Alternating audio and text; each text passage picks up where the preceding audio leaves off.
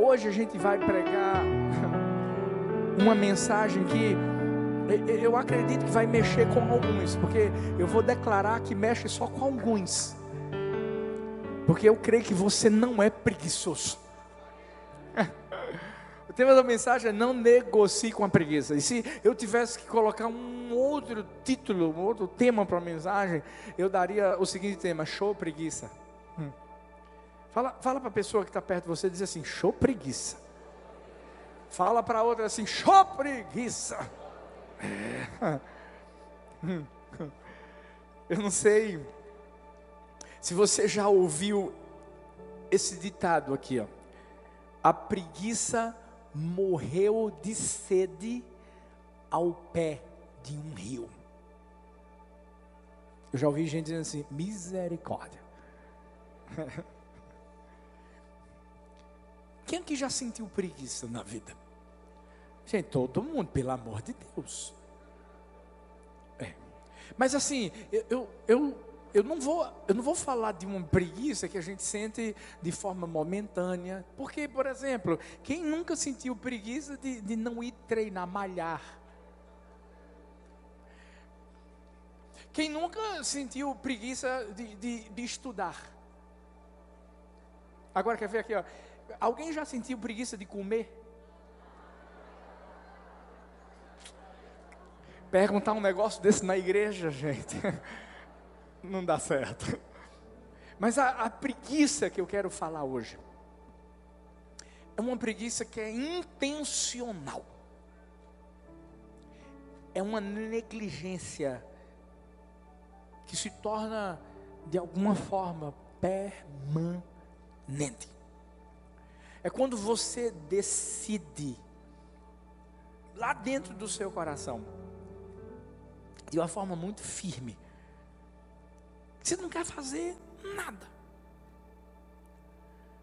Essa palavra preguiça é, é um substantivo feminino, com origem no termo em latim preguiça.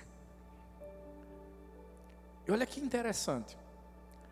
O significado é característica ou atitude que demonstra pouca disposição para o trabalho ou aversão para o trabalho. Se tem uma coisa que a Bíblia condena,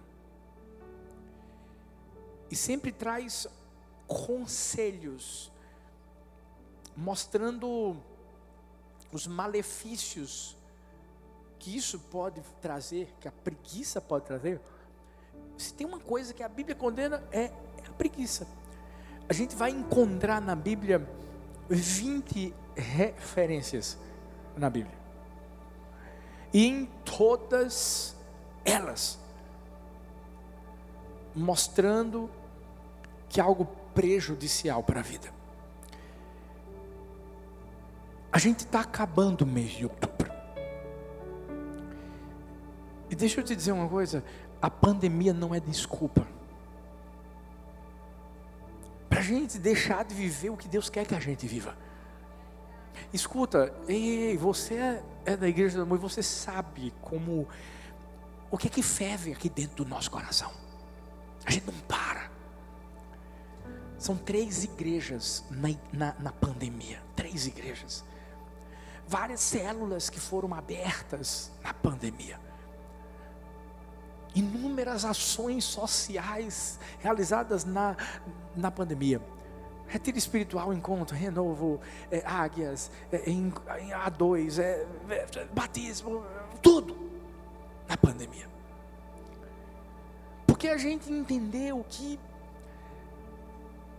a gente não pode ser dominado por algo que não vem do coração de Deus para nossa vida. O preguiçoso, por exemplo, ele vai se tornar um personagem no livro de Provérbios. É um dos personagens que mais se destaca.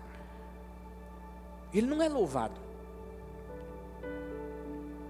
Por quê? Porque ele faz o contrário do que é o tema principal do livro, que é a sabedoria. Ou seja, o, o, o preguiçoso é tido como um tolo. Você vai ver ao longo dos 31 capítulos de Provérbios esse, esse, esse, essa, essa, esse personagem preguiçoso sendo apresentado sob diferentes aspectos. Olha o que a Bíblia fala em Provérbios 21, 25. O preguiçoso morre desejando, porque as suas mãos recusam trabalhar. Provérbios 21, 25. Eu, eu lembro a história de um, um baiano. Meu Deus, será que tem algum baiano aqui? Não, todo baiano é trabalhador. Você é baiana, filha? Não, meu pai é baiano, gente. Meu irmão é baiano. Minha irmã é baiana. Mas assim, dizem por aí que o baiano é um pouco mais tranquilo, meu rei. Né? Gente, eu tenho, tenho meu, meus filhos queridos de Salvador da Bahia. Só gente fera. Né? Renatão, meu pessoal aí da. Eu estou até de olho aqui, porque daqui a pouco eles vão dizer assim, gente, pastor, Bahia não é brincadeira, não, todo mundo firme e forte aqui e tal. Mas eu ouvi a história de um baiano que disse que não tinha trabalho para ele. Sabe o que ele decidiu? Ele disse assim: me enterrem vivo. Era uma cidadezinha do interior da Bahia. Pegaram ele, botaram ele numa rede, porque tinha que ser numa rede, é baiano. Botaram numa rede, foram levando a rede, fazendo aquela, aquela, aquele cortejo. E de repente, um cara empresário estava visitando a cidade e viu aquele, aquele cortejo e uma pessoa deitada numa rede e o pessoal indo, chorando. E aquele empresário perguntou: O que é está acontecendo, gente? E, ele, e eles disseram assim: Não, não, é que esse cara aqui disse que não tem trabalho para ele, que, que ninguém liga para ele, e ele pediu para ser enterrado vivo. Aí o empresário: Não Vai ser não, pois a partir de hoje eu vou dar um trabalho para ele. E foi lá falar com o baiano. Chegou no baiano, que é que o baiano estava fazendo na rede? Dormindo, os olhinhos fechados. E aí, aquele empresário disse assim: para tudo, para tudo. O que é que o baiano fez? Abriu só um olho, para saber o que estava acontecendo. E aí o empresário disse assim: você não vai morrer mais. Eu estou aqui para te dar uma oportunidade para você trabalhar. Você vai ser um grande empresário. Eu vou fazer o seguinte: eu vou te dar não sei quantos sacos de feijão, feijão de corda, feijão verde. Você vai ser um, o cara do feijão aqui da cidade. Você topa? Você quer? E o baiano olhou para o empresário e disse assim: Eu só tenho uma dúvida. Beleza, qual a sua dúvida? O feijão já vem debulhado?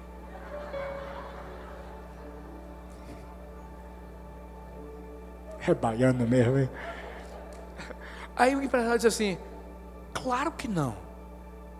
Porque eu, eu quero que você, através do seu esforço, do seu sacrifício, você conquiste o seu espaço.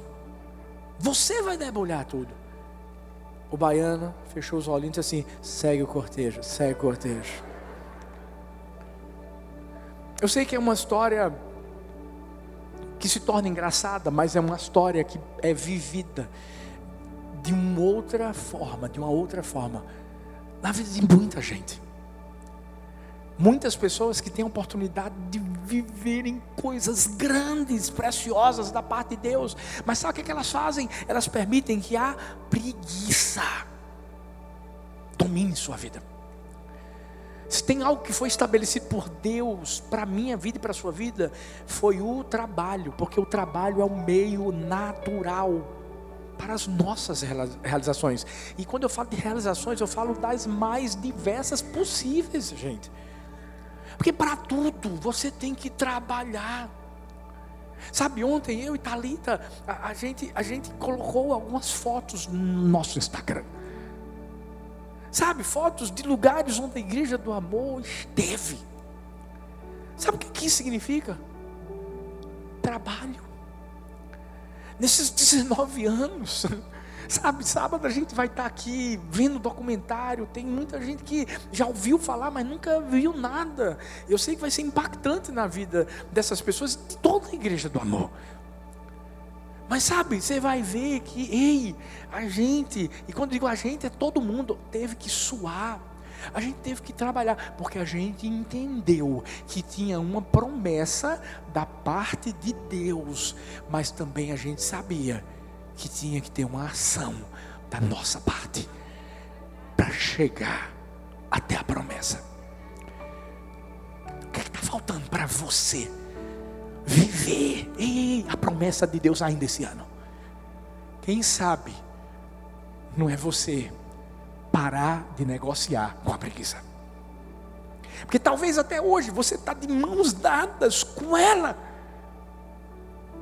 E sabe o que a preguiça faz? Faz com que você morra com os seus desejos sem serem realizados.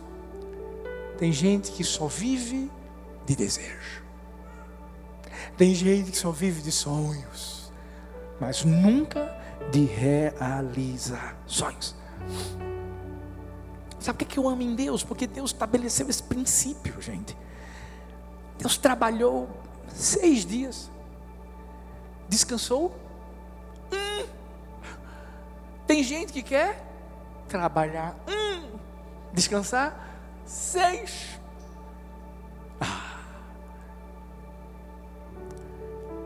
Se nós nos parecemos com nosso Pai, nós vamos entender que ei, ei, ei, ei, a gente precisa seguir o mesmo princípio. A gente só vive uma vida aqui na terra. Uma vida. E quem é dominado pela preguiça acaba desperdiçando essa única vida que Deus te deu. Certa vez eu ouvi que a preguiça gasta a vida, como a ferrugem consome o ferro. E essa é uma verdade. Quando você menos percebe, o ferro está todo consumido. E quando você menos percebe, o tempo passou. E o que você deveria ter vivido, você não viveu. Sabe por quê? Porque a preguiça dominou o seu coração. Será que eu sou preguiçoso? Essa é a pergunta que eu tenho que fazer para mim, que você tem que fazer para você. Quais são as características de alguém preguiçoso? Primeiro, preguiçoso vive cercado de problemas. Escuta uma coisa, ele vive cercado de problemas, porque ele nunca procura soluções. Existe um texto na Bíblia que diz que o preguiçoso é o cara que diz assim: não vou lá para fora, sabe por quê? Porque tem um leão do lado de fora. Hum que na verdade não tem leão.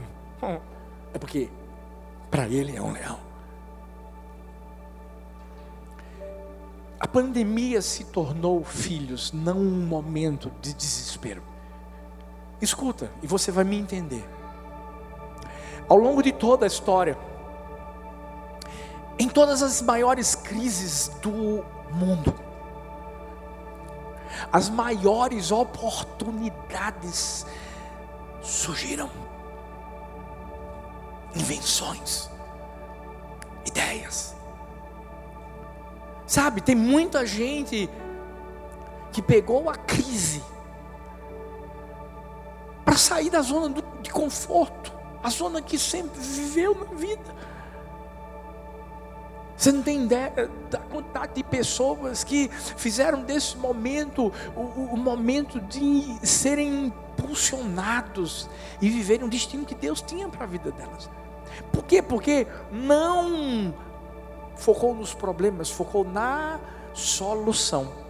Mas o preguiçoso, como diz Provérbios 15, 19, o caminho do preguiçoso é cercado de espinhos, problemas. Mas a vereda dos retos é bem aplanada. Pastor, o senhor está dizendo então que qualquer pessoa que tem problema na, na vida é porque é preguiçoso? Não, não estou falando isso. Porque todo mundo passa por problema na vida. Mas o maior problema da vida é quando você passa por problema e fica estagnado nele. É, é, diferente quando você vê um problema e você entende que Deus é o Deus que dá a solução para o problema. E eu, eu posso te garantir, eu, eu te garanto isso.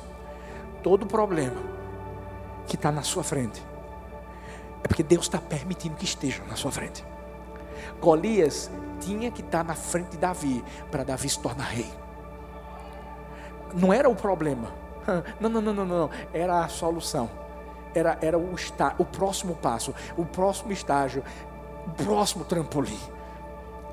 Mas para o preguiçoso, não. O preguiçoso está cercado de espinhos. Vê que interessante o texto. Está falando aqui e trazendo a palavra preguiçoso como uma palavra que vem em oposição à palavra reto. Você sabe que é uma pessoa reta na Bíblia? Na Bíblia, é uma pessoa semelhante a Deus. Uau! É, é, é uma pessoa que imita Deus. Por quê? Porque quando a gente fala de retidão, retidão é, é feita de tudo o que é bom. Está abrangendo princípios aqui, filhos, do poder, da lei dos céus, pelas quais todas as coisas de Deus são dirigidas, são controladas e são governadas. Quer ver? A Bíblia diz que Jó foi um homem reto. Para para pensar. Jó era um cara bem sucedido não era? A Bíblia diz que a Bíblia diz que, que ele era, era, era um cara que tinha dez filhos. Bens. Cara, próspero. Tinha tudo. Mas por quê? Porque ele era reto. Era uma pessoa que, que era semelhante a Deus. Ele era tão semelhante a Deus que o diabo ficou com tanta raiva que foi, foi brigar com Deus. E aí Deus disse assim: vamos ver quem ganha nessa, nessa briga. Faz o que você está querendo fazer com ele. Pode lá. Mata os filhos. Pode lá. Pega tudo que ele tem. Pode lá. Toca na saúde dele, mas não mata ele. O cara perdeu tudo. Mas sabe o que, é a Bíblia diz? Ganhou tudo em dobro. Mas sabe por quê? Reto. Em outras palavras, não era preguiçoso. Porque é o seguinte: um cara que tem garra pode até perder alguma coisa, mas você vai ver o que, é que vai acontecer lá na frente. É, é ou não é? Quantas histórias de pessoas, pessoas corajosas, intrépidas, pessoas que não deixaram a preguiça tomar conta do seu coração, perderam tudo, se regueram. Você está pensando que esse pessoal que hoje é milionário, bilionário, etc., você está pensando que esses caras nunca quebraram? Vai ver a história deles. Mas sabe o que eles fizeram? Se regueram, não foram preguiçosos. Eles, eles, eles não, não, permitiram que o desânimo, porque é uma outra palavrinha para preguiça, desânimo, ocupasse seu coração. Eles se reergueram e. Sabe por quê? Porque eles entenderam que tem algo, gente, que Deus quer ver na nossa vida. É, é, é, é uma palavrinha chamada disposição. Eu vou repetir: disposição.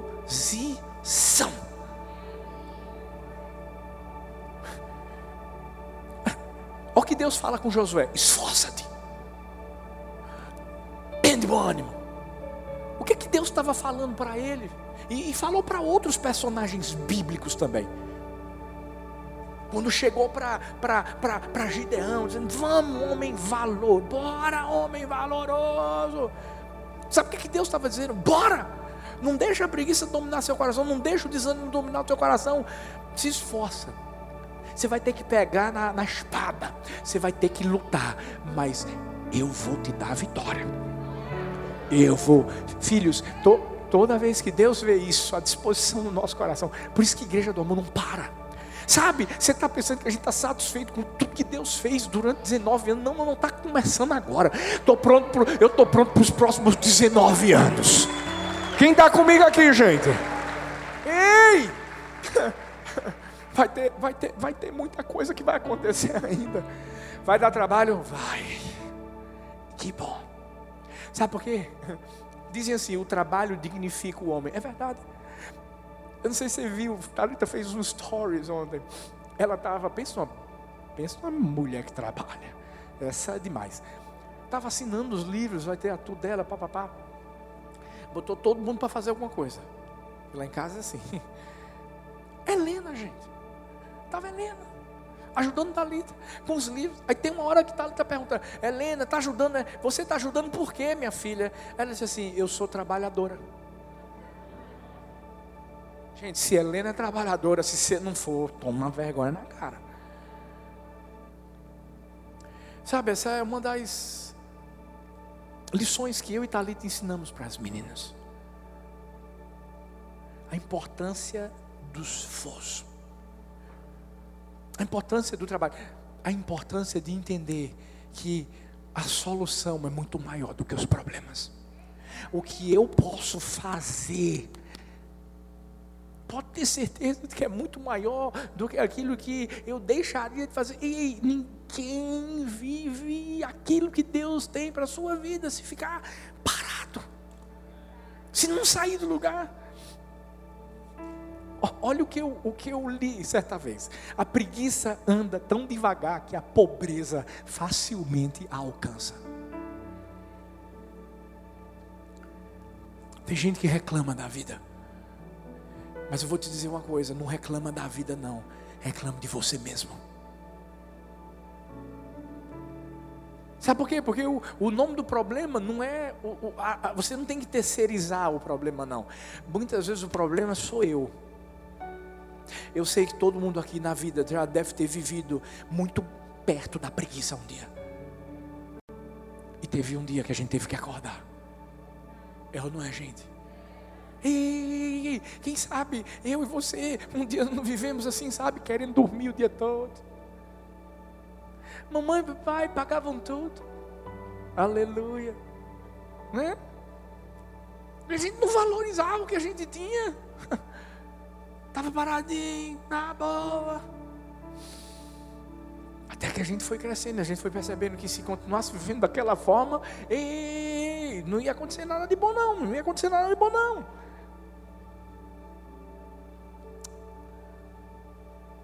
A gente precisa entender que a preguiça nos leva a sermos dominados pelos problemas. Mas quando a gente recebe a palavra de Deus dizendo assim: esforça-te, Ele nos dá a solução. É quando a gente se levanta. Foi isso que Deus tentou fazer com Elias, gente. Porque Elias estava deitado. Elias, Elias estava recebendo água do rio, a comidinha. E chega um momento na vida dele que ele está querendo abandonar tudo. Chega um momento na vida dele que ele simplesmente se entrega. Achando que os problemas, achando que Isabel era mais forte que Deus. Samuel L. Johnson disse: as maiores dificuldades são filhas da preguiça. Por isso que eu li Provérbios 21, 25: preguiçoso morre de tanto desejar e de nunca pôr as mãos no trabalho. Olha para essa pessoa que está perto de você e diz assim: bora trabalhar. Diz assim: vamos resolver problemas. Vamos trazer soluções. Porque deixa eu te falar uma coisa: o ano não acabou ainda não. Não, não, não, não, não, não, não acabou não. Não. Eu creio que os melhores dias da nossa vida ainda estão à nossa frente. Estão? Ah, estão. Ainda tem um finzinho de outubro, meu filho. Oxê. Depois novembro, bota vai quebrar novembro e dezembro. Dezembro, meu pai. Mas se você não entender que tem que trabalhar, tem que fazer alguma coisa, nada acontece. Outra característica do preguiçoso está sempre insatisfeito. Porque olha Provérbios 13, 4. Provérbio, o preguiçoso deseja, nada consegue. Mas os desejos do diligente são amplamente satisfeitos. O preguiçoso está sempre insatisfeito. Se eu tivesse que colocar uma outra palavrinha para insatisfeito, seria frustrado porque, porque o, o, o preguiçoso só deseja. Quer ver uma coisa? Quem está solteiro aqui? Levanta a mão. Está amarrado em nome de Jesus? Não, menino. Deixa eu perguntar de novo. Quem está solteiro aqui? Levanta a mão. Meu Deus espírito de solteirice, sai. Você também, ela? Que isso, filho? Agora, agora, agora. Quem aqui deseja casar? Vou fazer outra pergunta. Agora, quem aqui quer casar? Vou fazer outra. Quem aqui vai casar? Deus ouviu o seu clamor, minha filha.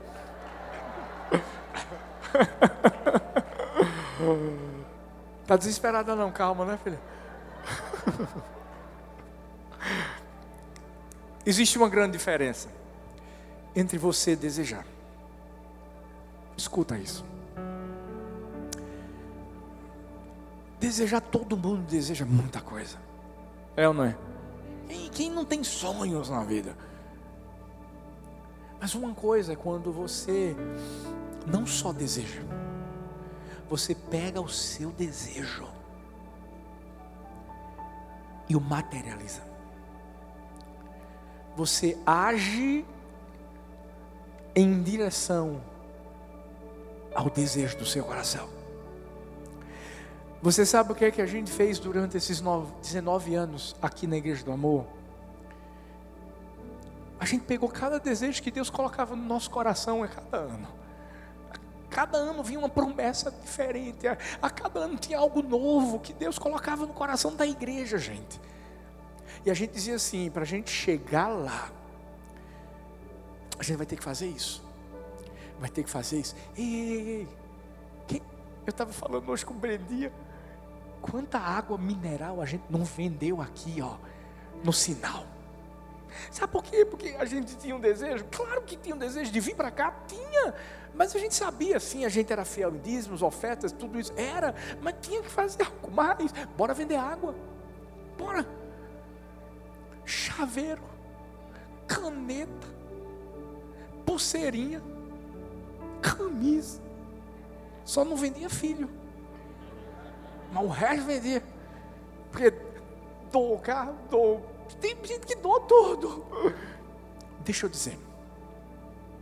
Não adianta a gente apenas desejar. Por quê?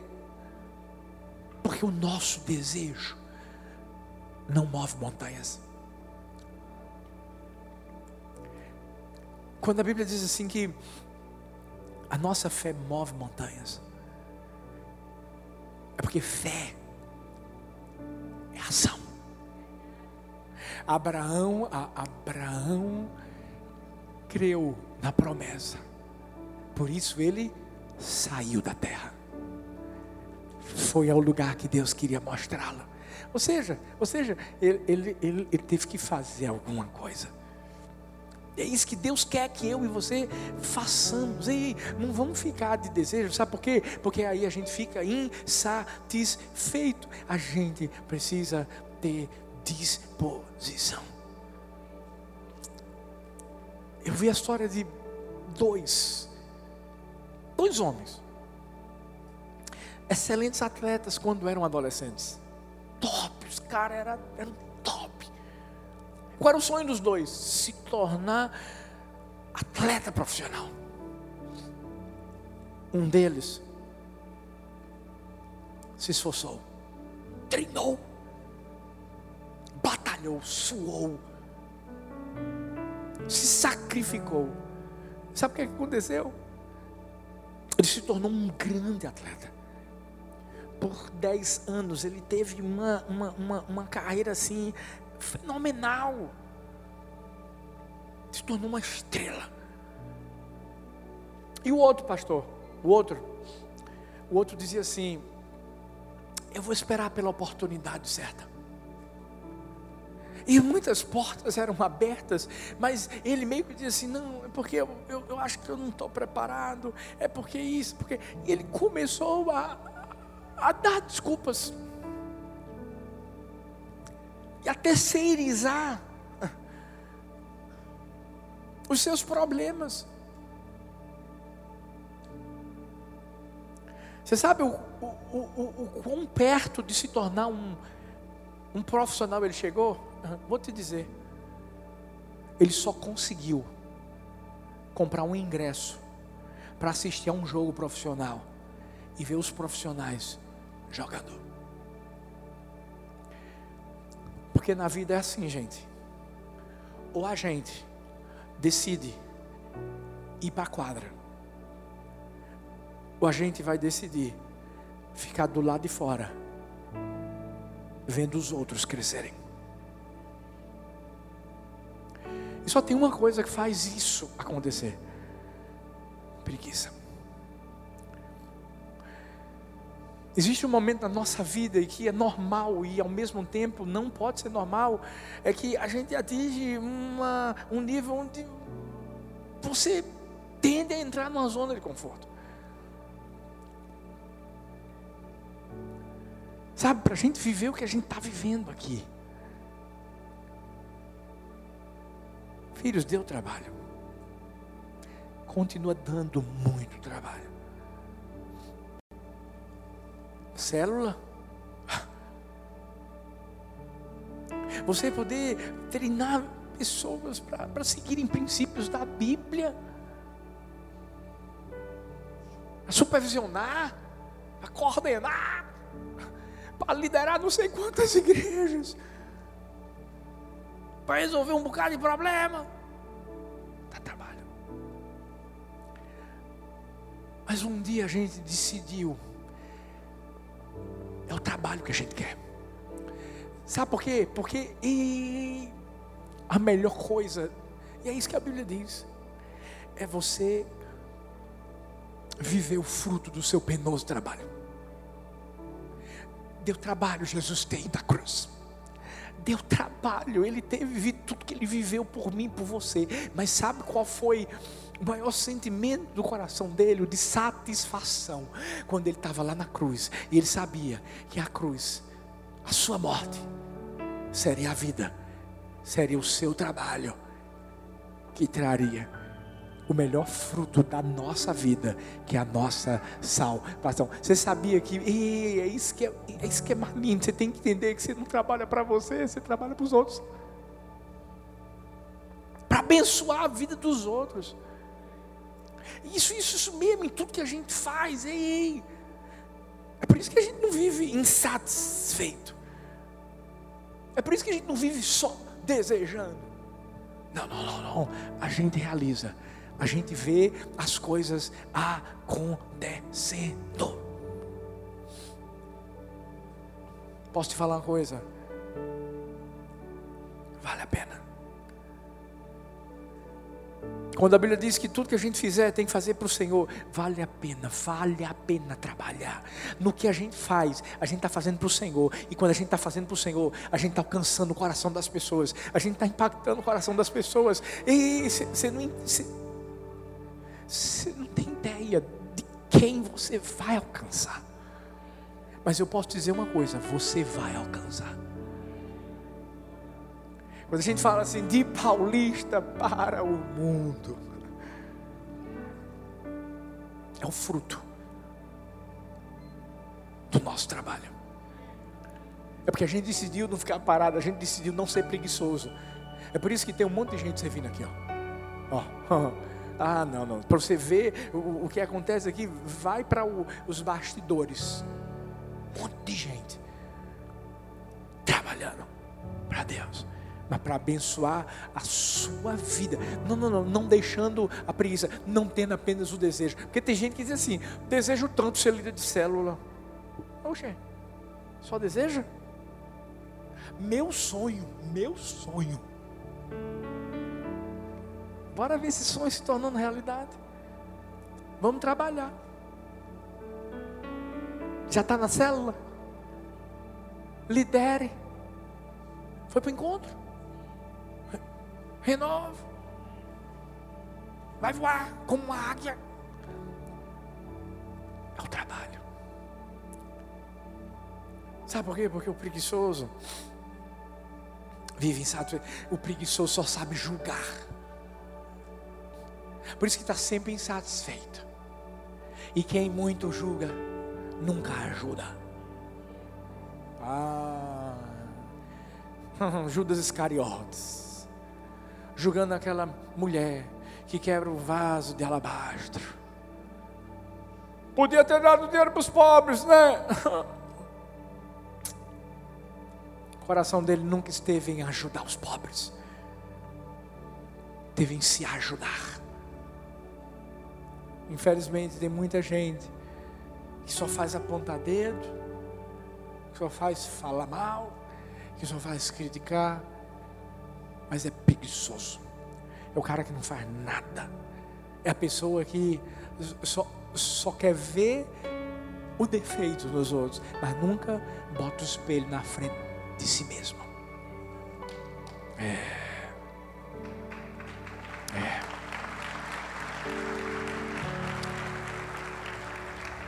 Você sabe o que, é que a gente aprende aqui, filhos? Filhos, ei, vamos, vamos, vamos parar de ficar desejando, vamos parar de ficar falando, vamos fazer. Porque se tem um, um povo que não é preguiçoso, é a gente. Quando a gente diz assim, o amor não para, não para não, bora com tudo. Mas, em último lugar, fica de pé aí para parecer que está acabando. Aprendi com meu amigo Luciano Subirá. Hum. É interessante porque o preguiçoso não é de confiança. Vai pedir alguma coisa para o preguiçoso? Provérbios 10, 26 diz assim: Nunca mande, olha que coisa séria, um preguiçoso fazer alguma coisa ele será tão irritante como vinagre nos dentes ou fumaça nos olhos. Quando a Bíblia fala de vinagre, de, de fumaça nos olhos, está trazendo a ideia de alguém que incomoda. Bota, bota uma fumacinha nos olhos aí. Você vê. Vinagre, bota vinagre nos dentes. É o que incomoda, representa dificuldade para quem esperava que ele realizasse um trabalho. É dessa, é dessa forma. Sabe por quê? Porque o preguiçoso não é de confiança. O preguiçoso acaba fechando portas que são abertas para nós. Isso que a pior coisa do mundo é você viver com alguém que é preguiçoso. Você não pode pedir nada para essa pessoa. Essa pessoa até diz assim: não, vou fazer, vou fazer. Mas a verdade é que o que o preguiçoso fala, como diz uma expressão, não se escreve. Porque não vai acontecer, ele não vai fazer mesmo, não vai realizar.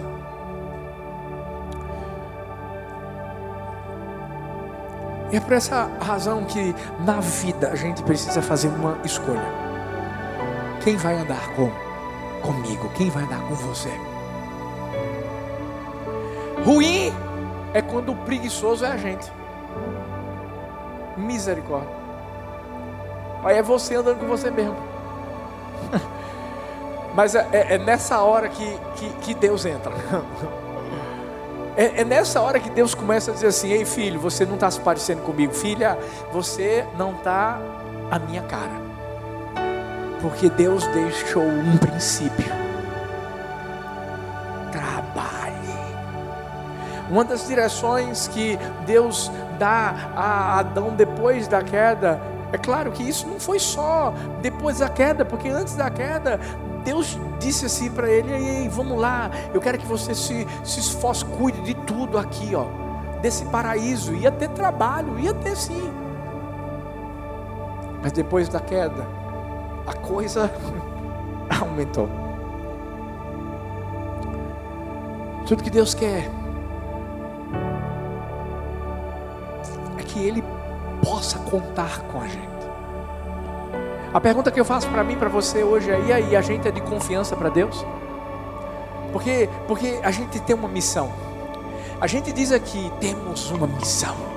Não vamos fugir dela. Vamos ganhar as multidões e cuidar muito bem delas.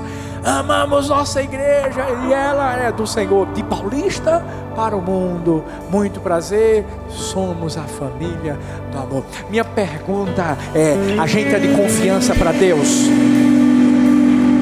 Deus pode contar comigo, pode contar com você. Que a gente precisa ser como aquela formiguinha. Porque ó, ó, tem, tem, tem uma música que eu aprendi desde pequenininho. Vai ter com a formiga, ó preguiçoso. Ah. Pensa como a gente aprende com a, com a formiguinha.